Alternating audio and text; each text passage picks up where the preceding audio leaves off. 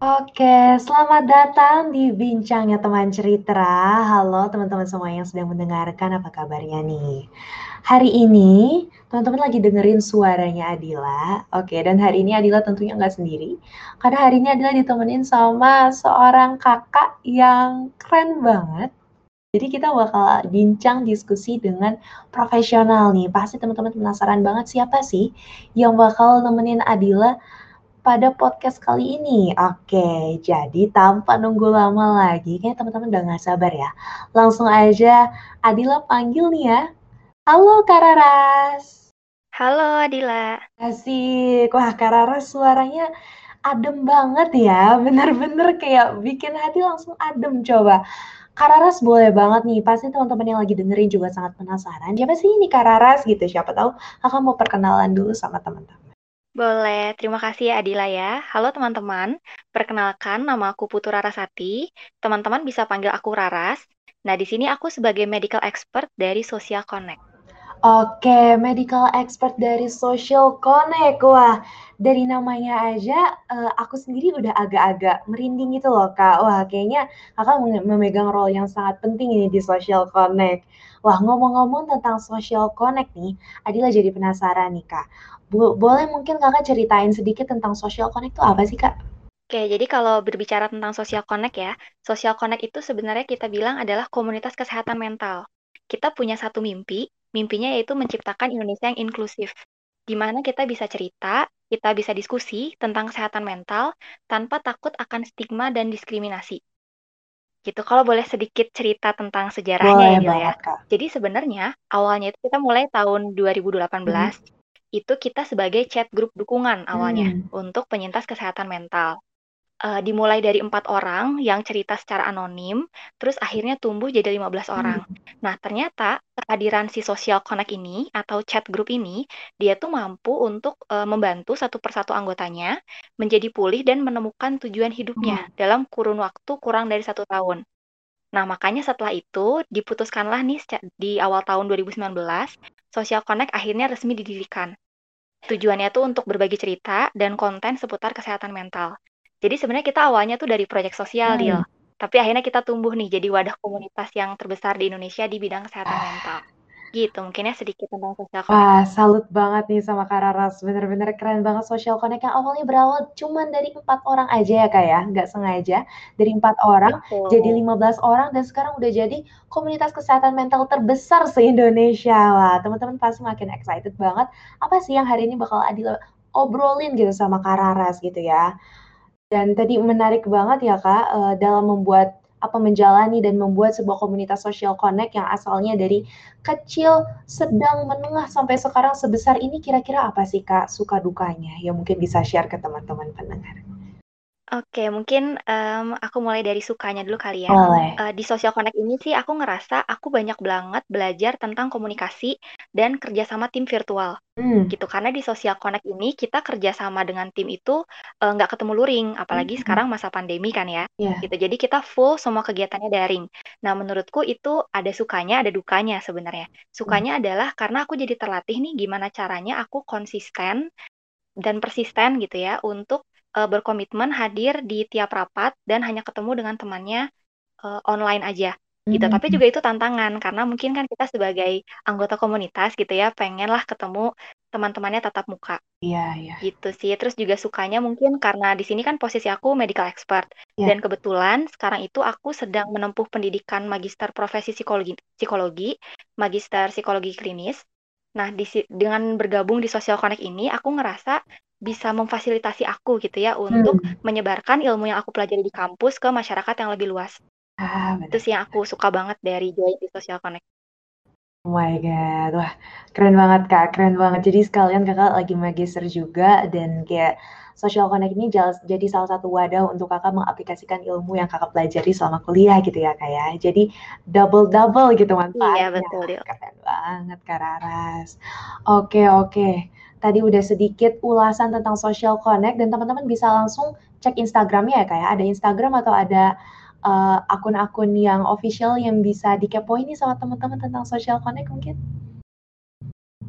Boleh, kalau mau nanti ke Instagramnya aja @socialconnect.id. Nanti di sana teman-teman bisa lihat ada info Telegram kita, info Facebook kita gitu. Bisa join dari Instagram. Wah, keren banget. Dan yang uniknya lagi dari Social Connect, ini benar-benar di connect-nya itu lewat secara virtual ya, Kak, ya.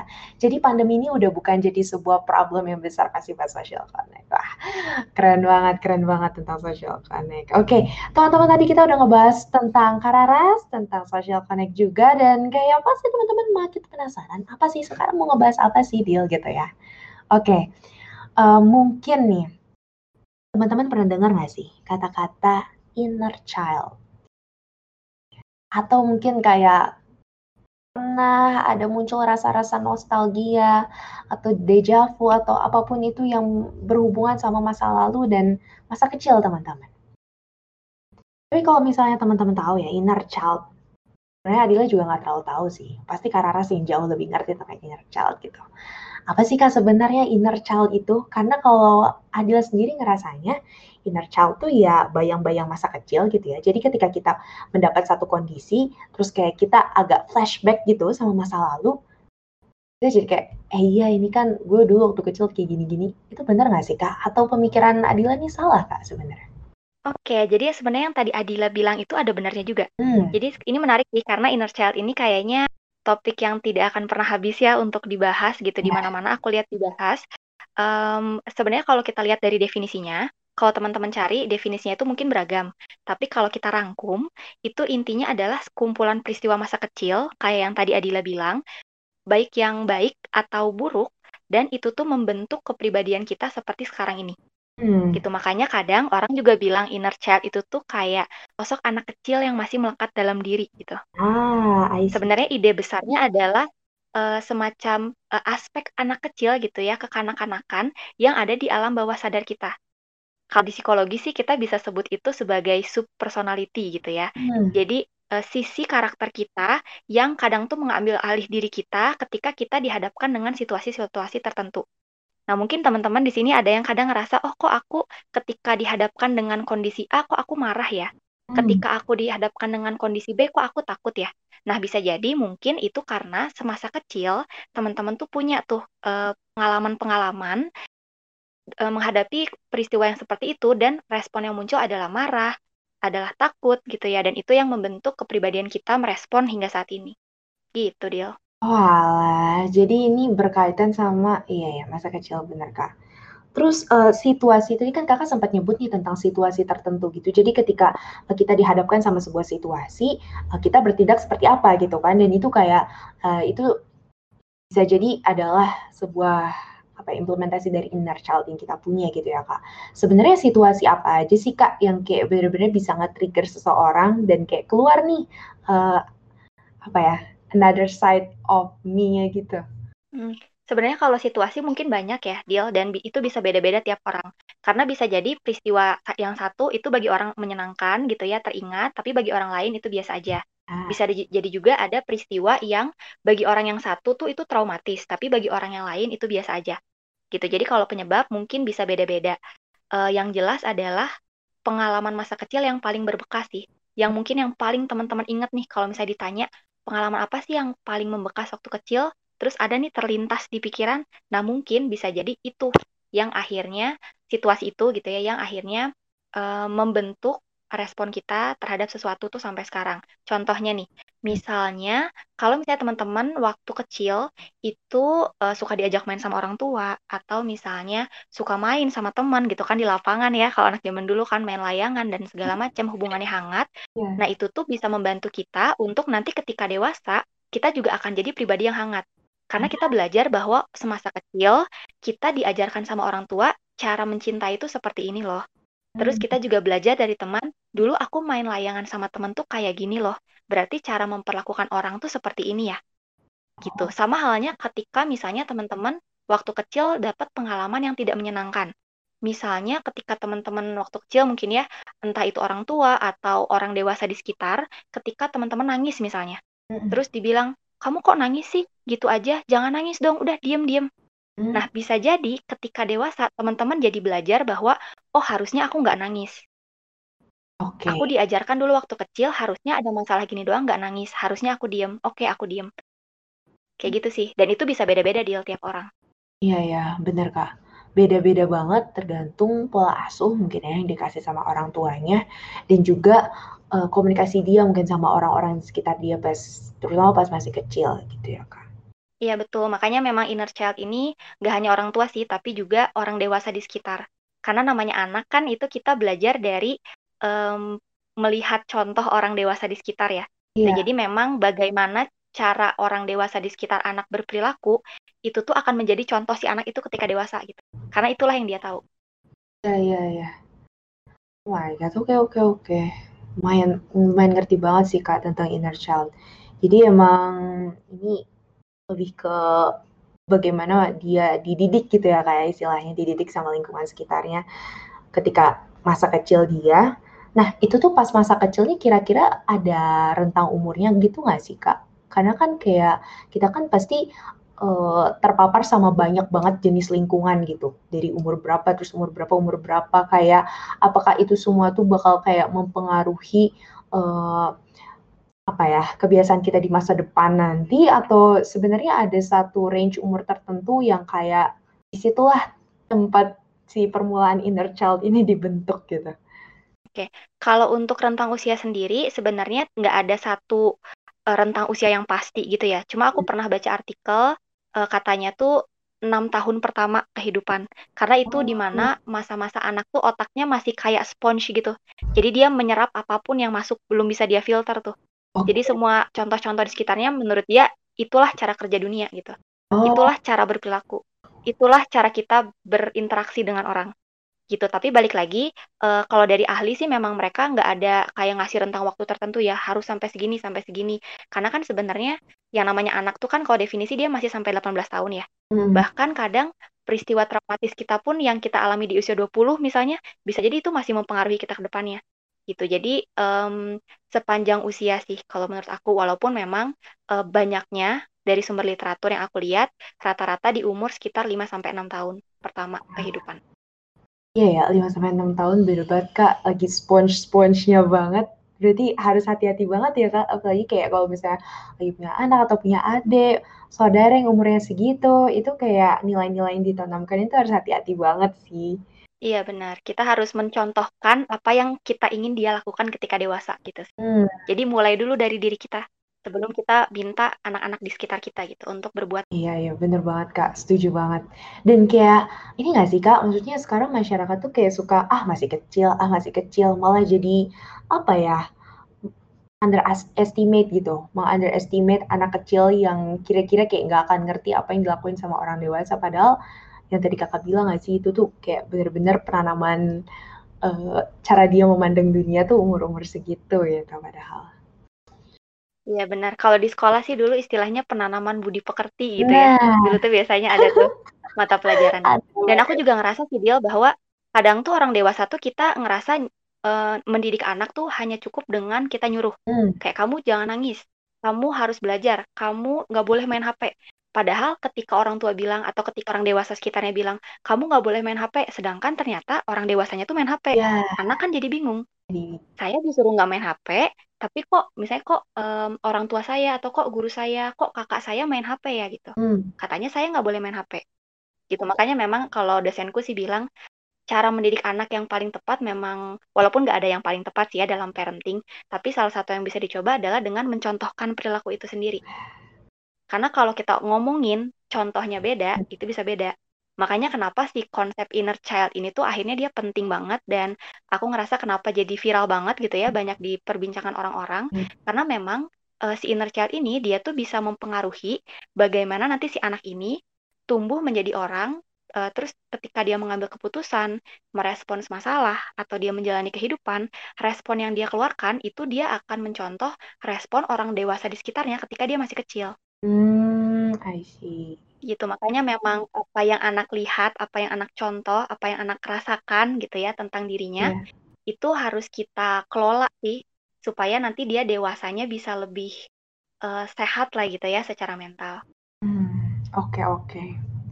Berarti inner child ini sangat berpengaruh gitu ya kak dalam membentuk perilaku dan pola pikir kita saat ini gitu. Mm-mm, betul. Tapi uh, sebenarnya kak kalau misalnya nih, uh, misalnya dulu kita mengalami apa ya kejadian-kejadian yang mungkin tidak mengenakan semasa kecil, uh, itu tuh sebenarnya apakah terus be, apa ya apa bakal terus mempengaruhi perilaku kita di masa depan yang kayak bakal bad gitu atau sebenarnya kita bisa mengubah pola pikir kita meskipun kita punya inner child yang mungkin tidak mengenakan gitu.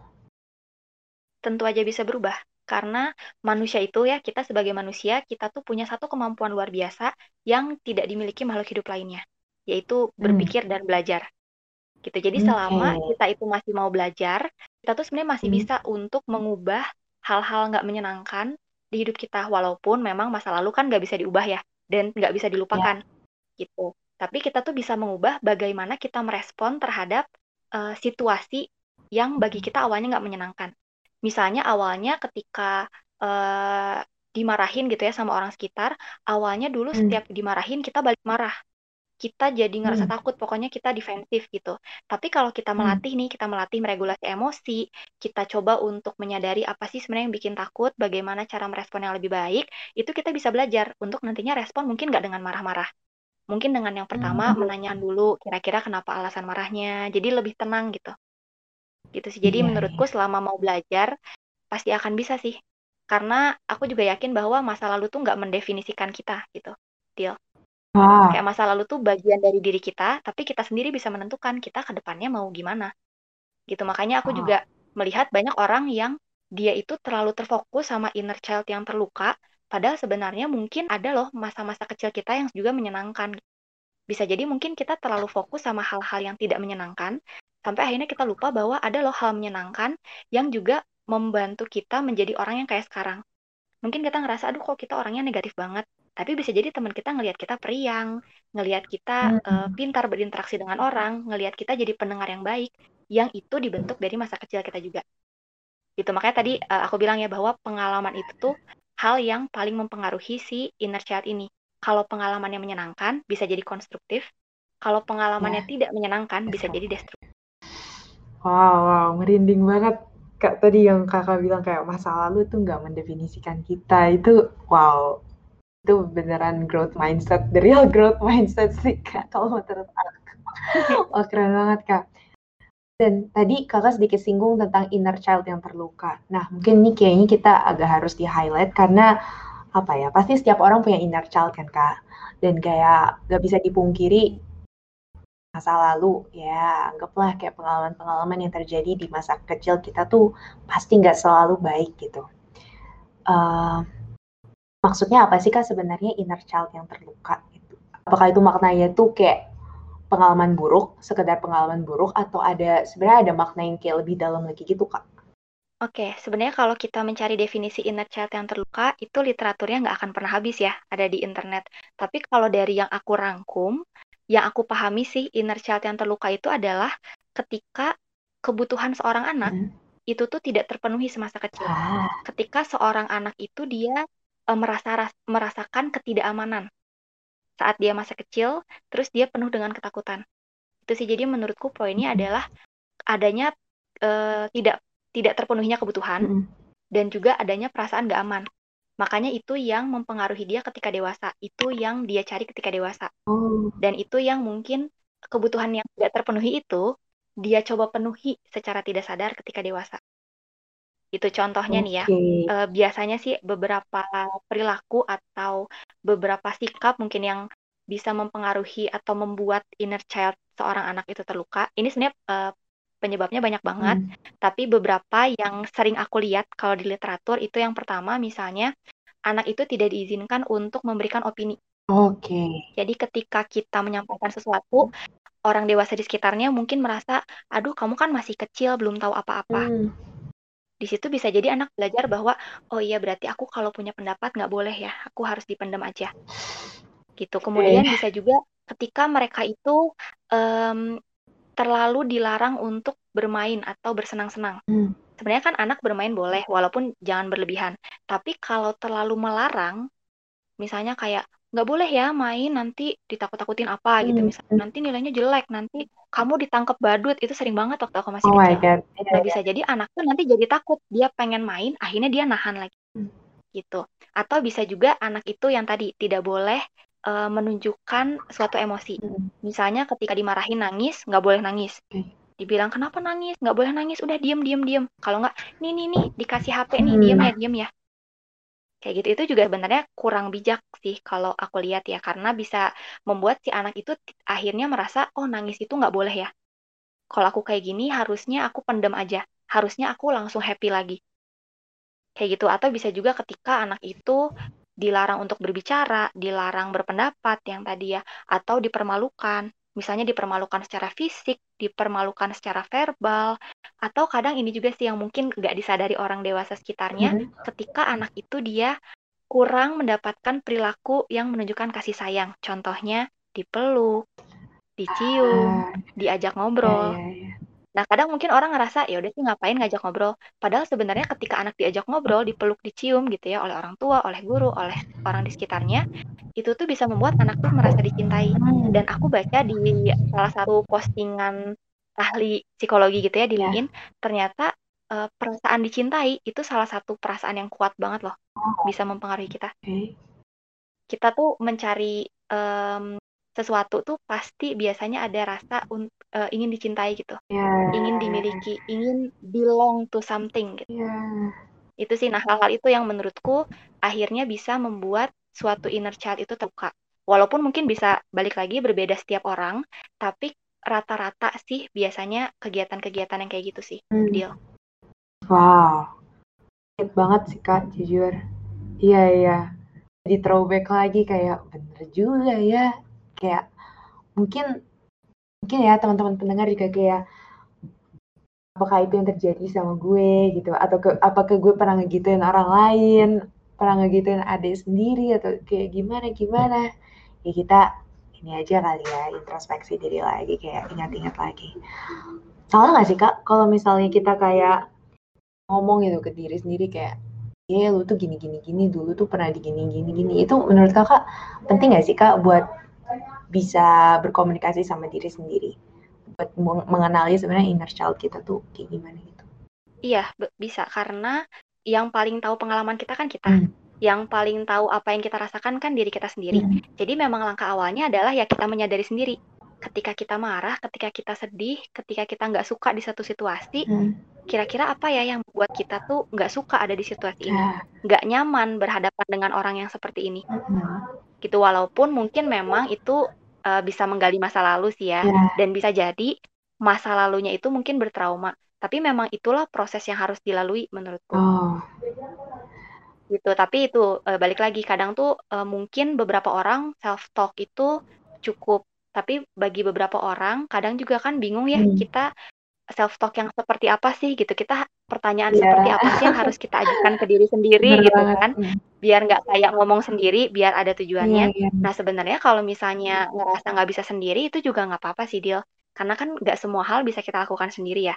Nah makanya itulah hadir profesional-profesional kesehatan mental yang bisa ngebantu kita nih untuk em, membuat pertanyaan yang pas gitu ya, yang bisa akhirnya menggali sebenarnya tuh apa sih hal yang membuat eh, inner child kita akhirnya terluka, pengalaman apa sih yang mungkin tidak menyenangkan yang dulu pernah kita alami, dan benar nggak sih pengalaman itu yang berdampak akhirnya kita berperilaku seperti sekarang.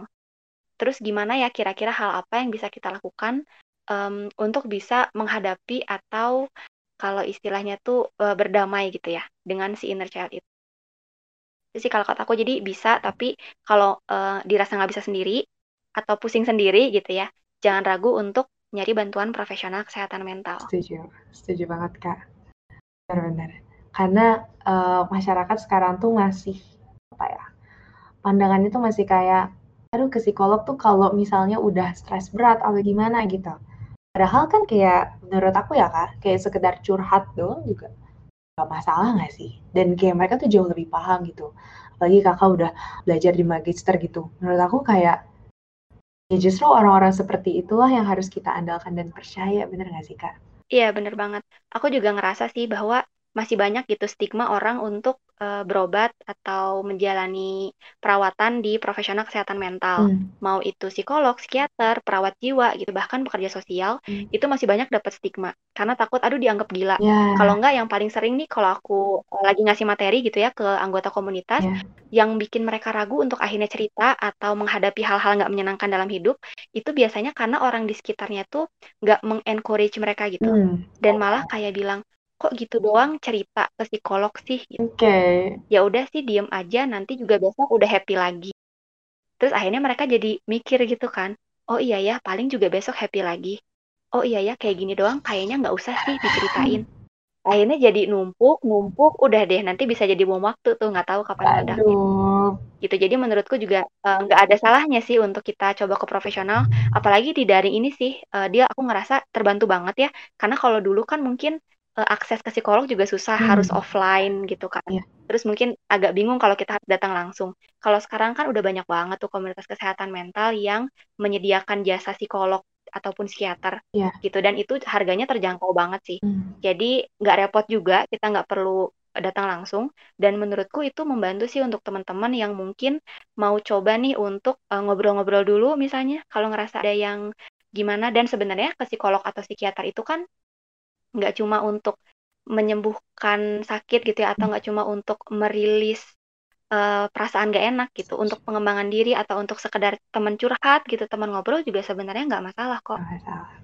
Gitu. Jadi biar supaya apalagi terutama si inner child ini ya Dil ya, ya. kalau misalnya dipendam terus takutnya nanti malah bingung sendiri jadinya tersesat di pikiran sendiri jadi jangan takut untuk mencari bantuan sih kalau kata aku Oke oke, setuju banget Kak. Wah, teman-teman ini harus banget di note ya kata-kata Kak Raras. Bener deh. Ya, Adila juga setuju banget. Kayak ke psikolog, psikiater, ke pekerja sosial yang lain berhubungan sama kesehatan mental, it's okay banget karena we need that gitu. Kita kita nggak tabu banget loh buat kayak pergi ke tempat-tempat kayak gitu itu kayak malah itu bagus karena kamu peduli sama kesehatan kamu. Kan kesehatan bukan cuma fisik dong, ada kesehatan mental juga. Dan bahkan karena itu tidak terlihat, sering kali suka jadi apa ya, blur gitu buat kita. Makanya kita butuh banget nih orang-orang yang udah profesional yang emang belajar di belajar ilmu yang seharusnya tentang kesehatan mental gitu untuk benar-benar bisa mendampingi kita gitu. Oke Kak Raras, uh, mungkin yang tentang inner child lagi, karena aku jadi makin penasaran. Kalau misalnya kita tadi ya Kak, kayak mencoba mengenali inner child yang terluka, uh, bener banget kalau misalnya nggak didampingi bisa menggali yang namanya traumatic feeling gitu.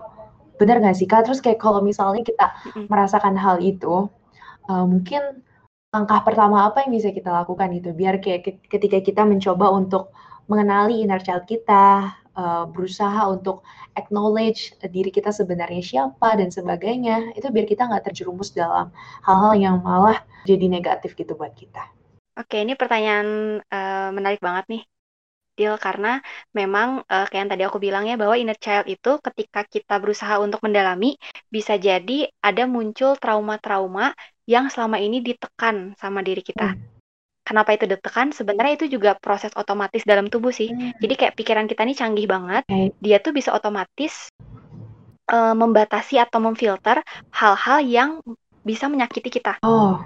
gitu. Cuma memang di sisi lainnya itu juga bisa jadi bumerang gitu ya bagi kita karena kita repress gitu. Nah makanya salah satu hal yang uh, bisa jadi terjadi adalah trauma-trauma itu muncul lagi Contohnya nih aku baca salah satu artikel dari seseorang penulis gitu ya, mungkin aku sebut aja anonim. Nah, dia menceritakan salah satu uh, kasus klien yang pernah dia tangani. Contoh misalnya ya, ketika seorang anak perempuan waktu itu kliennya, dia tuh melihat orang tuanya bertengkar. Okay. Terus dia melihat misalnya ayahnya itu memukul ibunya. Okay. Nah, setelah jadi wanita dewasa, ternyata dia itu jadi cenderung sulit percaya, hmm. takut jatuh cinta, dan jadinya takut menjalin hubungan dengan pria. Okay. Karena sosok ayah di masa kecil dia itu tuh memukul ibunya sosok ayah itu menyakiti ibunya. Hmm. Sosok ayah itu membuat ibunya menangis. Hmm. Itu yang dia takuti dan itu ternyata itu tuh trauma dia. Kenapa dia takut sekarang percaya sama cowok gitu ya? Takut dia membangun hubungan karena dia tak di bayangan dia cowok tuh kayak ayahnya gitu. Dia mungkin belum lihat gimana sih cowok yang baik tuh kayak gimana sih, dia belum lihat.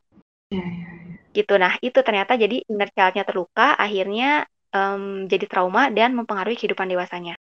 Sebenarnya sih kalau secara karakteristik orang-orang yang inner child-nya ini terluka, dia dia tuh memang, eee, cenderung menunjukkan masalah tuh terkait dengan kepercayaan, Hmm. keintiman, perilaku adiktif, kompulsif, atau ketergantungan. Mhm. Gitu, makanya banyak orang yang akhirnya dia rata-rata itu punya, eee, masalahnya tuh terkait dengan attachment. Mmm. Kayak yang tadi aku bilang ya, bahwa perasaan dicintai, Hmm. didengarkan, perasaan, eee, belong to something, Iya. itu tuh ngaruh banget dan itu akan mempengaruhi apa yang kita cari ketika dewasa. Gitu. Jadi sebenarnya, mmm, yang perilaku-perilaku dia, perilaku si cewek ini sebenarnya kalau dilihat dari psikologi tuh sebenarnya itu bentuk pertahanan diri dia terhadap bahaya Oh. yang menurut dia akan diciptakan dari lingkungan. Iya. Karena itu tuh bentuk manifestasi pola pengasuhan semasa kecil. Heeh. Gitu. Jadi sebenarnya mungkin bukan karena dia tiba-tiba nggak pengen gitu ya kenal sama cowok, tapi itu tuh bentuk pertahanan diri dia supaya dia nggak disakiti kayak ibunya. Iya. Nah, itu trauma-trauma itu mungkin yang, eee, perlu disadari. Tadi, eee, Adila udah sempet tuh menyebutkan yang pertama mungkin bisa dilakukan adalah yang meng-acknowledge itu. Mmm. Kita nggak akan bisa menghadapi kalau kita nggak tahu apa yang harus kita hadapi sebenarnya. Hai. Bener banget. Gitu. Jadi kita harus tahu dulu apa sih yang kita hadapi, ya dengan cara meng-acknowledge itu. Nggak cuma di-acknowledge tapi juga di-accept loh ya. Hmm. Karena banyak orang yang kadang dia tuh nggak menerima masa lalunya tuh menyakitkan. Jadi dia menolak itu, melupakan, menghindari, padahal sebenarnya menghindari menghindari dan melupakan itu tuh nggak menyelesaikan masalah sih kalau menurutku. Setuju. Karena satu-satunya jalan keluar ya dengan melewati itu. Mmm. Dan gimana kita bisa melewati, harus tahu dulu apa yang harus dilewati. Bener bener. Harus tahu dulu dan harus diterima gitu ya, Kak, apa pun itu. Karena, apa ya, karena aku agak yakin sesuatu sih, Kak, kayak pengalaman apa pun itu yang pernah kita alamin di masa lalu, yang baik ataupun buruk, bener kata Kakak, itu adalah bagian dari diri kita juga kan, dan kayak itu yang bakal ngebentuk kita pada akhirnya jadi kayak gini gitu, dan kayak itu bisa jadi pembelajaran juga dalam hidup. Mungkin bakal traumatik banget, eee, misalnya contoh yang tadi Kakak ceritain, tapi ya Itulah yang harus dihadapi ya, itu realitanya. Bener banget. Tapi ini juga menurutku, eee, kita juga jangan hanya fokus ke masa lalu yang tidak menyenangkan kan. Mmm.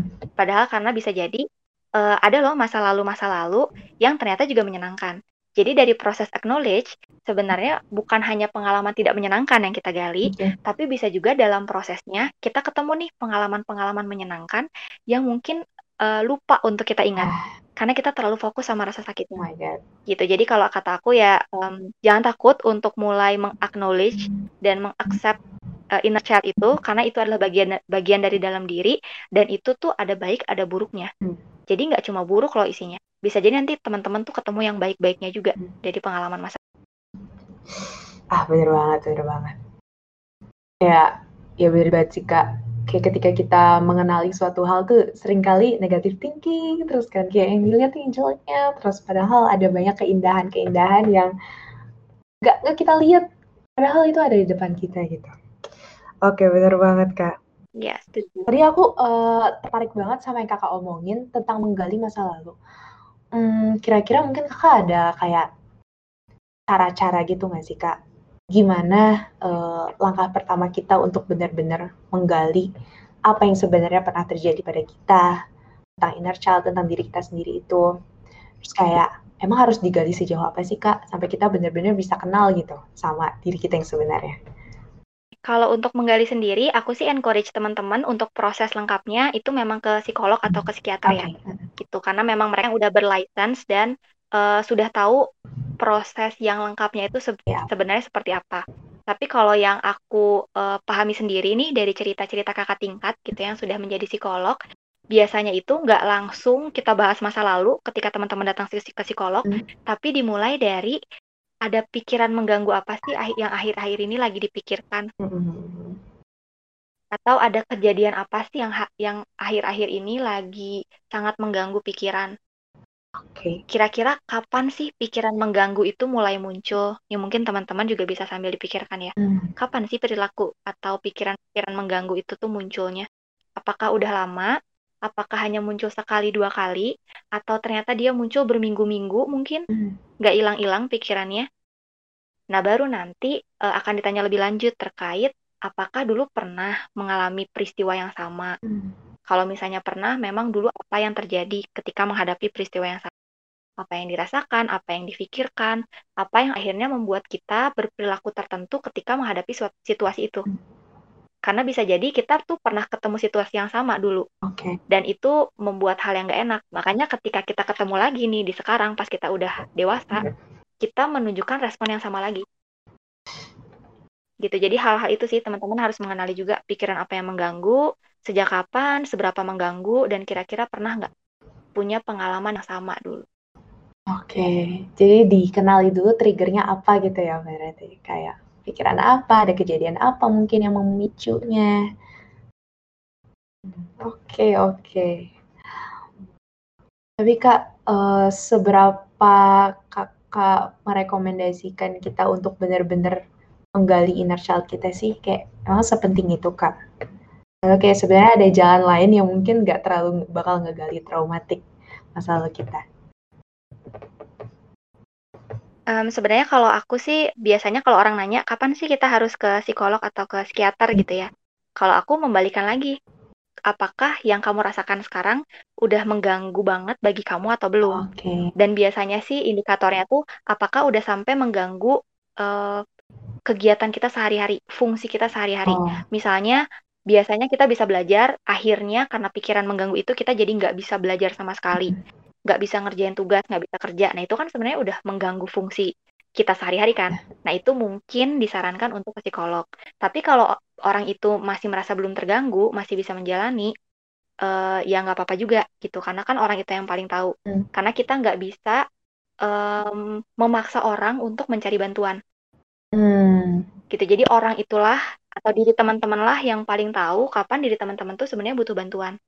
Gitu. Dan aku juga pengen teman-teman tahu bahwa ketika teman-teman butuh bantuan, kita-kita ini yang profesional kesehatan mental ada loh dan siap untuk membantu. Ah. Wah, senang banget. Iya, iya, iya, bener, bener, bener. Mereka itu ada buat kita loh, teman-teman. Jadi, jangan pernah ragu untuk asking for help gitu, karena ya itulah. Itu, itu, hubungan kita sama teman-teman profesional itu ya emang saling membantunya di situ. Oke. Okay. Betul. Ini terkait inner child. Sebenarnya tadi uh, kakak udah sempat bahas sih tentang bagaimana menerima inner child gitu. Tapi kak, uh, selain tahu, menerima, menggali, satu pertanyaan aku adalah gimana sih cara kita benar-benar bersahabat sama inner child ini? Yang baik ataupun yang buruk, gimana sih kak caranya? Oke, ini juga pertanyaan menarik banget karena kalau aku lihat ini yang paling banyak dicari ya di kolom uh, internet juga. Inti-intinya kan pada akhirnya kita mengetahui inner child untuk tahu gimana sih cara berteman, bersahabat, berdamai ya dengan inner child ini. Yeah. Nah, kemarin aku sempat bikin rumus nih untuk menghadapi si inner child ini. Aku namain rumusnya tuh ABC. Oke. Okay. Jadi rumus ABC ala ras aku bilangnya ya. Yang pertama yang tadi kita udah bahas, acknowledge and acceptance. Okay kita harus sadari, akui, kemudian salurkan itu ke sesuatu yang positif. Jadi temukan dulu nih, uh, selama ini emosi apa sih yang kita tekan? Pada kejadian apa sih biasanya emosi itu muncul? Terus diakui bahwa oh iya, aku merasa sedih setiap kali ada orang yang berperilaku apa kepadaku. Misalnya. Hmm. Oh iya, aku merasa marah setiap kali ada orang yang tidak memperbolehkanku bicara. Hmm. Contohnya kayak gitu, itu diakui aja nggak apa-apa. Kemudian baru dia disalurkan emosinya tuh ke hal yang mungkin lebih bermanfaat. Nah, salah satu hal yang konsisten muncul aku lihat di literatur ya adalah dengan menulis dia. Hmm. Jadi katanya ternyata menulis itu tuh efektif banget.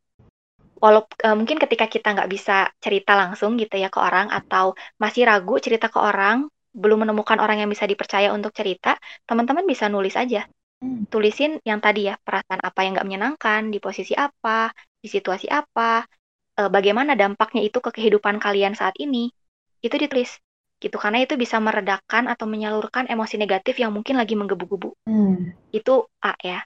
Jadi acknowledge terus diterima juga. Hmm. hmm, hmm. Kemudian yang kedua ini yang menarik, uh, aku sih ngasihnya B, kita itu be present with nurturing words. Hmm. Yaitu uh, contohnya adalah jadi katakan tujuh kata ajaib kepada dirimu. Nah ini aku juga dapat dari salah, dari salah satu artikel ya. Hmm. Jadi kata yang pertama yang bisa kalian um, katakan atau bicarakan ke inner child kalian masing-masing. Yang pertama itu I love you. Wow. Aku mencintaimu apa pun keadaanmu.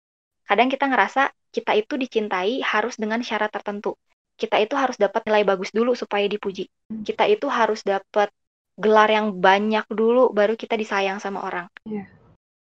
Padahal sebenarnya yang harus menyayangi diri kita sendiri yang mulai dari kita dulu. Jadi katakan I love you, aku mencintai kamu apa pun keadaanmu tanpa syarat. Gitu, katakan ke diri sendiri. Kemudian yang kedua I hear you. Aku mendengarkanmu, kita akan melewatinya bersama. Hmm. Gitu. Kemudian yang ketiga adalah you didn't deserve this kamu tuh nggak layak disakiti, nggak layak dipermalukan, dan nggak layak diabaikan. Hmm. Kamu dicintai. Lalu yang keempat, I'm sorry. Nah ini kadang orang juga kan suka gengsi ya minta maaf sama diri sendiri atau ngerasa aneh gitu. Padahal sebenarnya kita nggak sadar kadang tuh kita memaksa diri kita terlalu keras. Hmm. Nah di situlah saatnya kita untuk meminta maaf. Maafkan aku jika aku memaksamu terlalu keras. Okay. Lalu kemudian dibalas dengan yang ke lima, yaitu I forgive you. Kita minta maaf ke diri kita dan kita juga memaafkan hal-hal yang mungkin bisa kita lakukan lebih baik. Karena kita adalah manusia yang nggak sempurna. Lalu yang keenam, setelah kita saling memaafkan, kita bilang thank you. Terima kasih udah kuat melewati masa-masa yang sulit dan melindungi diri kita dari ingatan yang menyakitkan. Dan yang terakhir, yang ketujuh adalah you did your best. Kamu sudah melakukan yang terbaik yang kamu bisa lagi-lagi kamu dicintai. Wow. Gitu, jangan tunggu orang lain yang bilang, dari diri kita aja, bilang ke diri kita sendiri. Setiap melewati masa sulit, coba teman-teman ucapkan tujuh kata ajaib tadi ya. I love you, I hear you, you didn't deserve this, I'm sorry, I forgive you, thank you, and you did your best. Nah, yang terakhir nih, rumus yang C baru yang tadi ya, care for yourself. Hmm. Cari bantuan kalau membutuhkan. Gitu. Jadi kalau teman-teman nggak bisa melakukannya sendiri, jangan ragu untuk mencari bantuan profesional. Gitu. Itu rumus ABC ala Raras. Acknowledge and acceptance, be present, care for yourself. Wow, 10 jempol buat Kak Raras. Bener-bener Kak, aku dari tadi bener-bener gak bisa ngomong. Kayak, oh my God, ini ini ngena banget sih jujur. Kayak kata-kata yang tadi kakak bilang, terus kayak contoh-contohnya itu relate banget kak, sumpah sama aku kayak kemarin-kemarin tuh aku sering banget mengalami hal-hal ini gitu ya, terlalu banyak self doubt dan kayak terlalu banyak uh, nyalahin diri sendiri dan ternyata oke okay, kuncinya di sana gitu.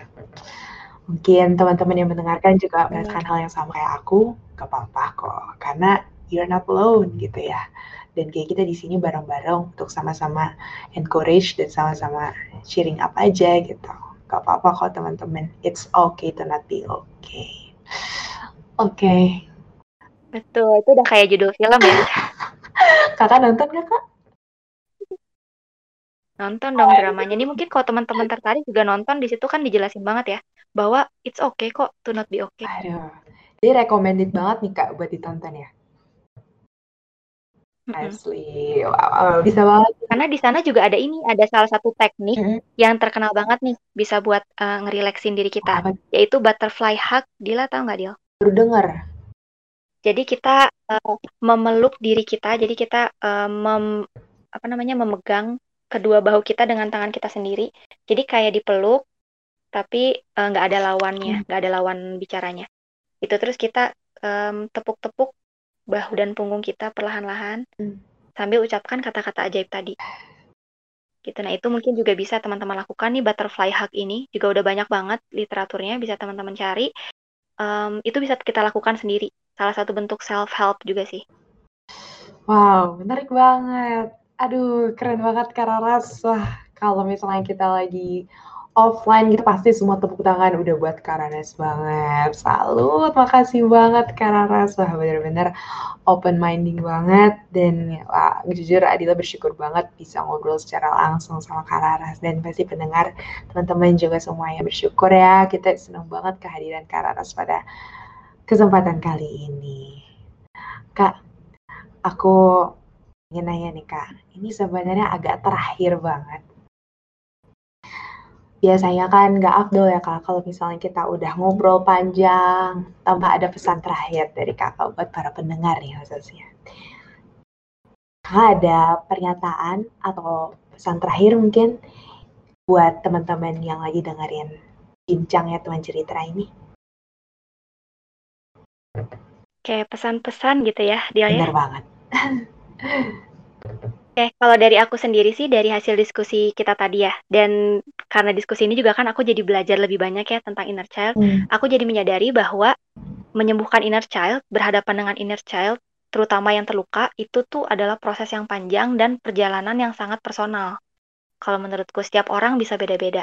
Yang sama adalah sama-sama kita harus sadari bahwa diri ini punya inner child yang butuh diterima, dirangkul, diperhatikan, dan dicintai Yakinkan padanya bahwa kita itu aman, kita baik-baik aja, dan kita diterima serta dicintai. Banyak dari kita yang mungkin mengabaikan hubungan diri dengan inner child ini, padahal sebenarnya itu justru akan menjadi rantai derita yang gak berujung, Dil. Hingga lahirlah generasi berikutnya. Gitu. Jadi mari kita putuskan rantai derita ini mulai dari kita. Sadari, akui, terima dan cintailah inner child dalam diri kita gimana pun keadaannya. Karena ini mungkin teman-teman yang harus ingat ya. Satu-satunya jalan keluar adalah dengan melewatinya.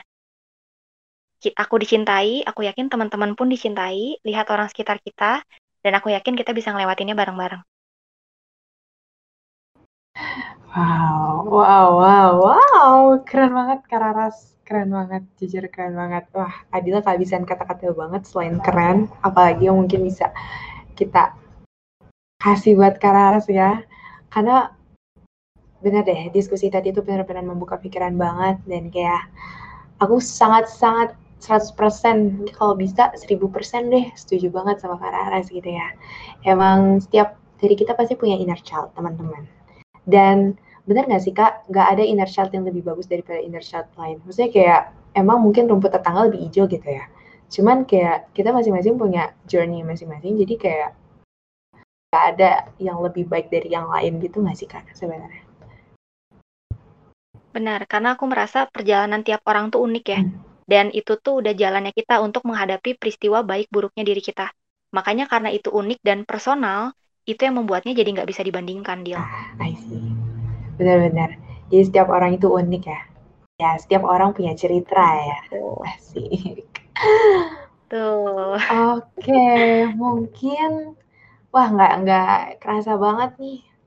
Adila sama Karara sudah ngobrol-ngobrol tentang inner child satu topik yang hangat banget, happening banget diomongin sama netizen gitu ya, sama pendengar teman cerita juga mungkin yang penasaran sama inner child. Semoga obrolan kita tadi benar-benar bisa ngebuka mindset teman-teman, bisa membantu teman-teman juga dan sekali lagi jangan hesitate, jangan ragu, jangan takut jangan malu untuk minta tolong sama teman-teman profesional karena mereka lah yang paling mengerti mereka yang udah mempelajari semua prosedur yang harus kita lewati gimana caranya biar kita bisa menjadi orang yang jauh lebih baik gitu ya. Jadi jangan pernah takut untuk minta tolong sama profesional. Oke okay akhir kata banget, Adila sama Karas mau pamit undur diri. Terima kasih banyak teman-teman pendengar yang udah sampai detik akhir nih, udah sangat setia untuk mendengarkan Adila sama Kararas tadi ngobrol-ngobrol ya. Mungkin Kararas mau say goodbye sama pendengar-pendengar kita? Boleh. Ini aku mau ngucapin terima kasih juga nih teman-teman yang udah setia dengerin diskusi kita ya. Dari awal sampai detik ini, semoga manfaatnya nggak hanya berakhir di teman-teman, tapi juga bisa disebarkan ke teman-teman lainnya. Oke, setuju banget. Sharing ilmu, it's a must gitu ya Kak ya.